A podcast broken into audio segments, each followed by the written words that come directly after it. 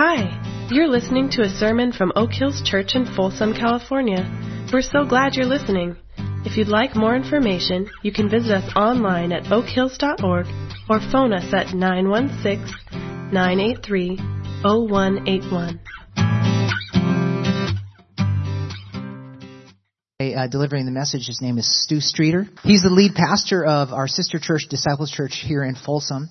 And he's also the vice president of church planting and ministry advancement at NAB. So at this point, would you please welcome a good friend of Oak Hills, uh, Stu Streeter.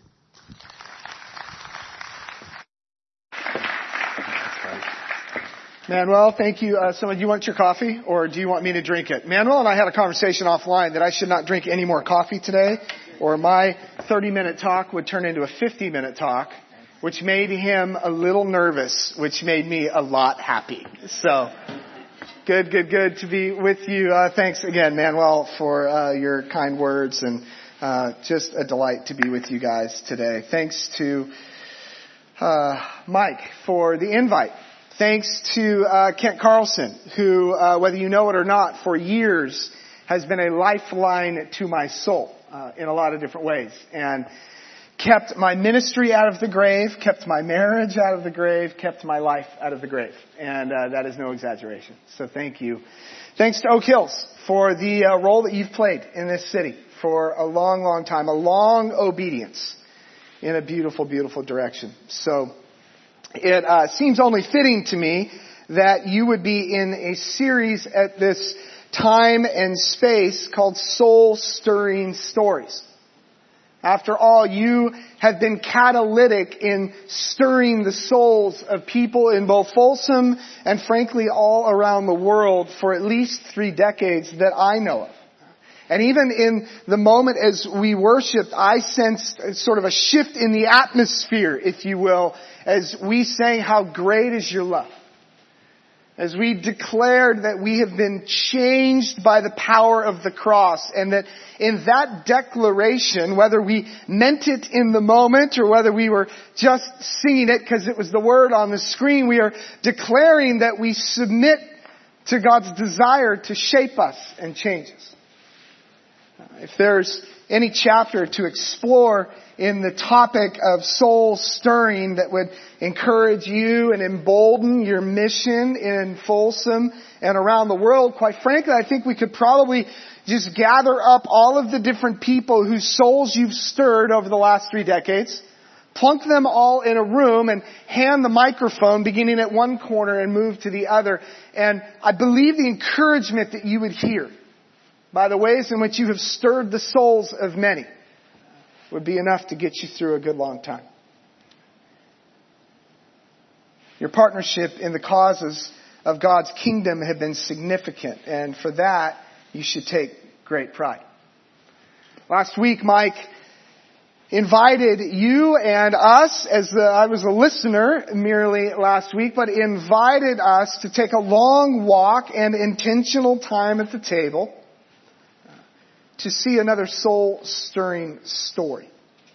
If you missed it, I'd really encourage you to listen in to Mike's challenge last week that really began or set up in so many ways the direction in which you're headed this fall. And so in line with that, today I want to invite you to maybe peer through the window of a man on the run. A man on the run in ways in which we all are in times running from God. Even, quite honestly, when we don't know we're running from God. And in the midst of our running from God, there are opportunities for our souls to be stirred. And frankly, and more importantly, for our souls to be transformed into the likeness of Jesus. Would you pray with me as we continue? This morning. Father, Son, and Spirit, uh, we approach your throne of grace with confidence, knowing that we will find grace and mercy there. We stand on that promise and we enter that invitation. Teach us your way, O Lord, in these moments that we might walk in your truth. In Jesus' name, amen. Jonah chapter 1, as we just read, begins with the Lord's call of Jonah. I begin in verse 1 to just recap as he invites them to go to this great city of Nineveh and preach against it because its wickedness had come up before me. Verse 3, but Jonah ran away from the Lord and he headed to Tarshish and he went down to Joppa where he found a ship bound for that port. After paying the fare, he went aboard and he sailed for Tarshish to flee from the Lord. That might be worthy of underlining. I don't know where your life with God finds you today. Maybe you're as close as you've ever been. Maybe you find yourself a hundred miles away from Him, but you are not the first to pay the fare that life charges you to flee from God.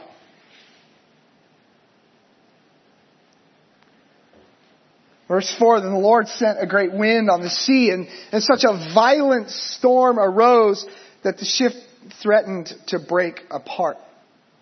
All the sailors were afraid and each cried out to his own God, small g God, and they threw the cargo into the sea to lighten the ship. But Jonah had gone below the deck where he lay down and he fell into a deep sleep. This is mind blowing to me. This is fascinating to me. And I, I have to fight my urge to look at Jonah and to cast and pass all kinds of judgments on him. And yet I hear the whisper of God inviting me back in to say, uh, hey Stu, you're Jonah. Because the truth is on the run, we sleep pretty well. What do I mean by that? I, I guess two things really. I mean, maybe 15, but I've only got time for two. Firstly, I, I, think this reality that we sleep pretty well on the run from God, I think we would be wise to avoid using our stress, our worry, those seasons of sleeplessness in our own lives as a gauge for what is worthy of paying attention to in our souls. Too often, I imagine that if it's important enough for me to worry about, God will bring the stress on. Some of us have worried day and night about things that were not worthy of 30 seconds of concern. And others of us, I'm guilty in this camp, uh, have so skillfully buried our heads in the sand that the proverbial Titanic could be sinking beneath us and we would be pouring champagne on the patio.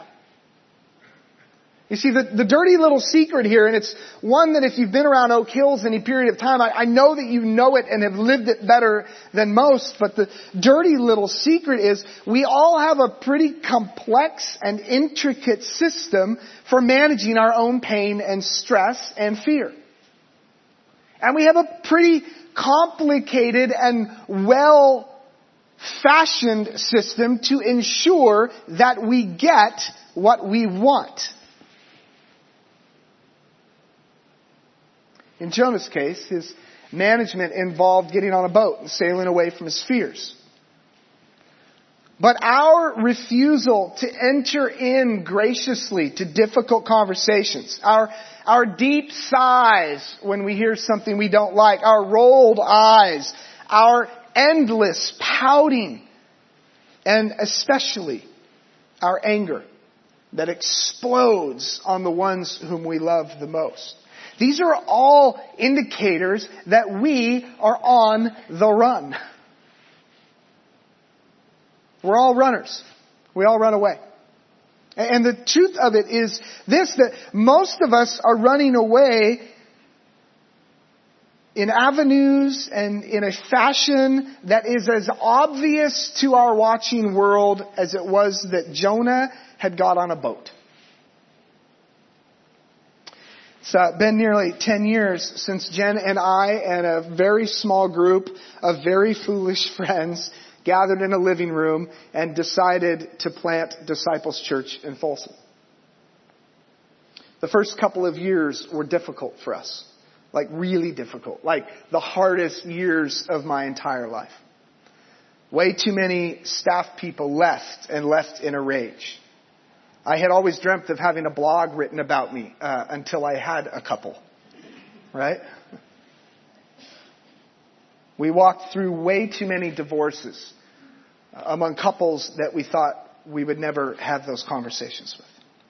I buried way too many young men in their 20s in those early years.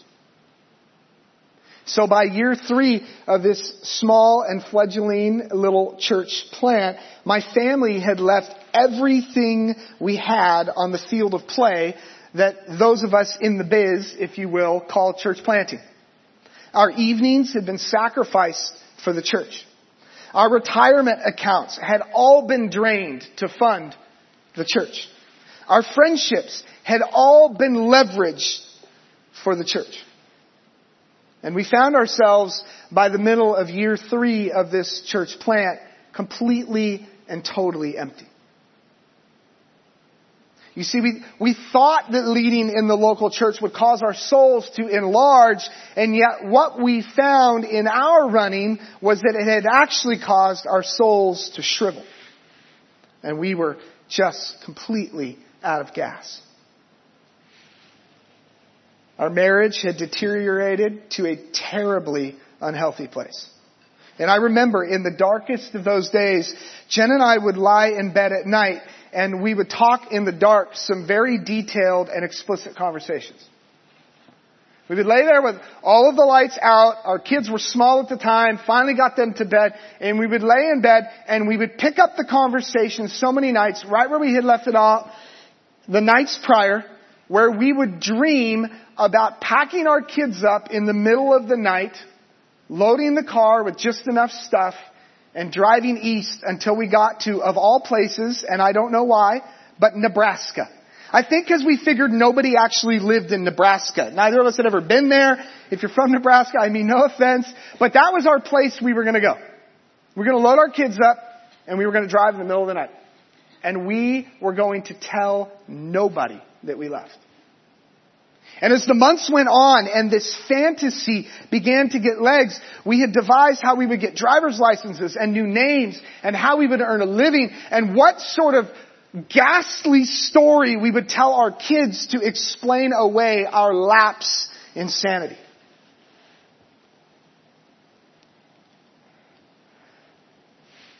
As you might imagine, we never did call one another's bluff in that dark season. We didn't get up and load the car, but I can assure you that my soul was so far from being stirred by God that if Jen had so much as moved a leg towards the edge of the bed, I'd have been warming up the car. Something about that internal need to run. It seemed then, and it seems now, so completely and utterly incongruent with the words and the teaching and the heart of Jesus. He begins to prepare to send out His disciples.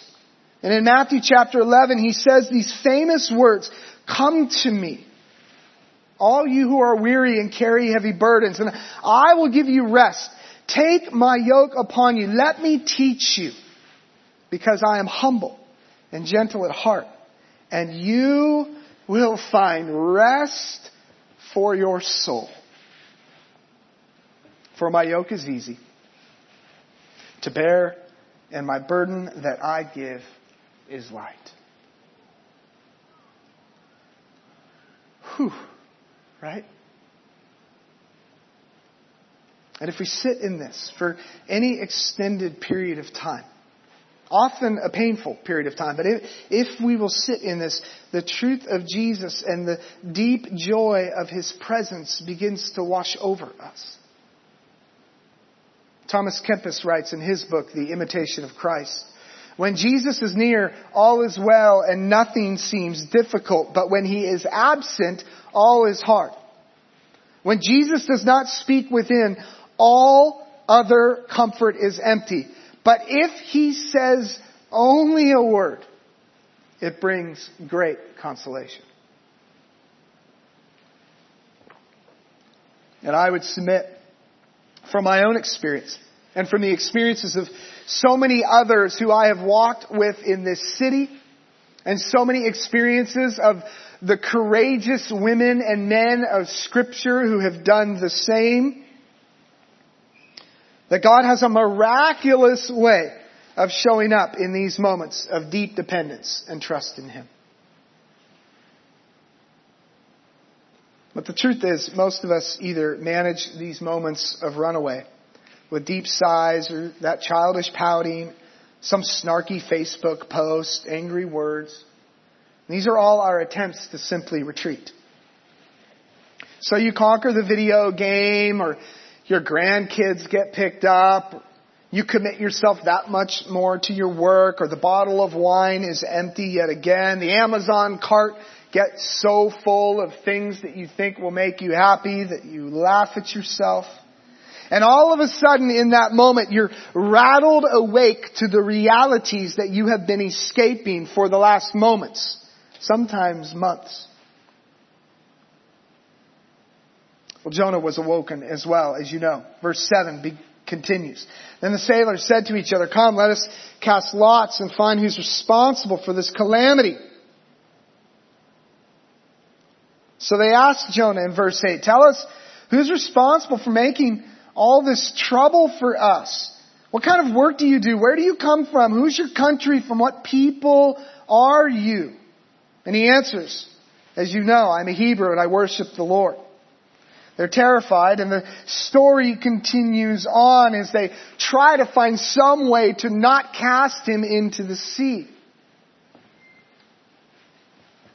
But eventually, as you know, they do. And the Lord provides a huge fish to swallow Jonah. And Jonah was in the belly of the fish three days and three nights. Jonah awakes to what truly is and the story presents us, at least in chapter one, with a cute, neatly wrapped little moral, right? Jonah realizes he's been a bad boy. He jumps in the ocean. The storm stops. Pagans turn to God. God protects Jonah. They take an offering. Everybody lives happily ever after, right? But you know as well as I know, we, we can't get everything turned right side up on the outside without dealing with the fact that we are still the same person on the inside.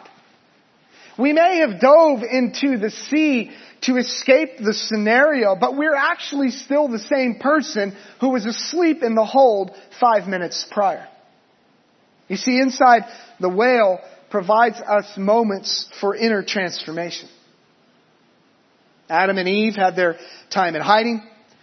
Jonah had his whale. Abram had Egypt, Israel had the wilderness, Paul had blindness, and the church had a scattering. And in all of these experiences, nobody would wish to remain there for long, but if they will, and if we will, be courageous and remain there, the Holy Spirit has a way of doing things in and through us that only He can do. This solitude, it creates space it opens us up for experiences to stare down who we actually are.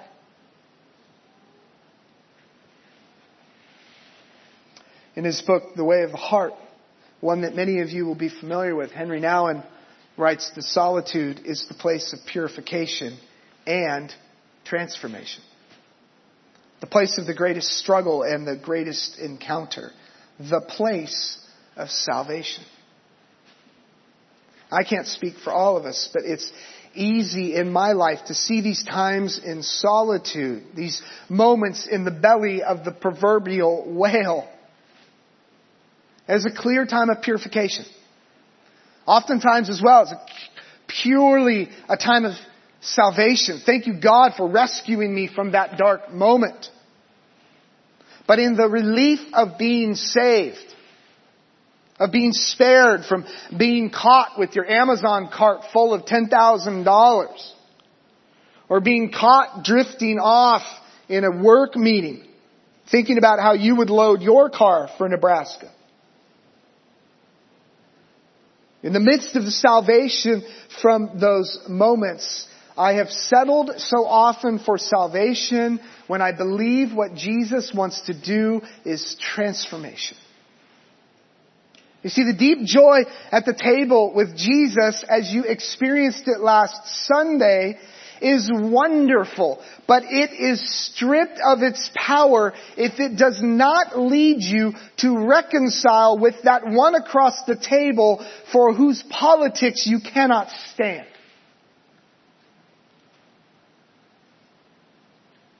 Too often I've been so encouraged by the moving of the Holy Spirit that I forgot to cooperate with His development of the fruit of the Spirit.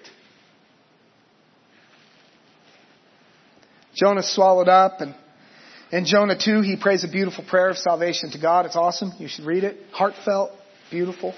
Chapter 3, he continues with what I would call in air quotes good behavior. He goes out, he does what the Lord called him to do, he speaks a message of repentance to the people of Nineveh. And it would seem yet again, in a perfect moral of the story is given to us in chapters 2 and 3. For after all, the, the king of Nineveh leads his people in a season of mourning and repentance and they, they turn from their wicked ways and they turn back to God. But then chapter 4 reveals in Jonah who Jonah actually is. And this part of the story is typically left off of the felt boards in Sunday school, right? We don't really know how to do that part. If you've got your Bible, shift over to Jonah chapter 4 and look with me in these opening verses of Jonah chapter 4. Again, God has called Jonah in. Jonah has called the people of Nineveh to repentance. And uh, as the apostle Paul writes, God's kindness has led them to repentance. They've repented. we pick up the story in chapter 4 verse 1, but to Jonah, this, their repentance is this. This seemed very wrong and he became angry. He prayed to the Lord. Isn't this what I prayed to you, Lord? Isn't this what I said, Lord? When I was still at home, this is what I tried to foretell by fleeing to Tarshish. I knew that you were gracious and compassionate, God. Darn you. Slow to anger and abounding in love. A God who relents from sending calamity. Now Lord, take away my life for it is better for me to die than to live.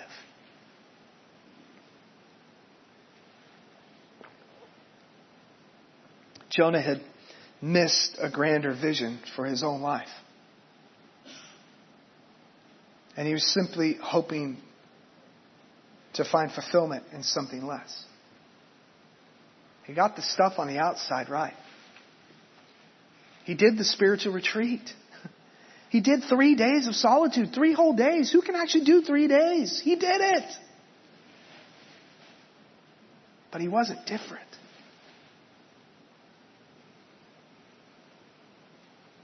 And the same is true of you and me. We need a grander vision for our lives. One that's quick to lean in to the easy yoke of Jesus, one that is slow to resent God for his unfailing love toward others. One that is as focused on inner transformation as it is in getting the visible behaviors right. One that allows our soul to be stirred, knowing it will leave us different if we will cooperate with the transforming work of the Holy Spirit in us. You see, Jonah's time had time on the run had not led him to a stirring of his soul that led to transformation. Nor had his time in solitude.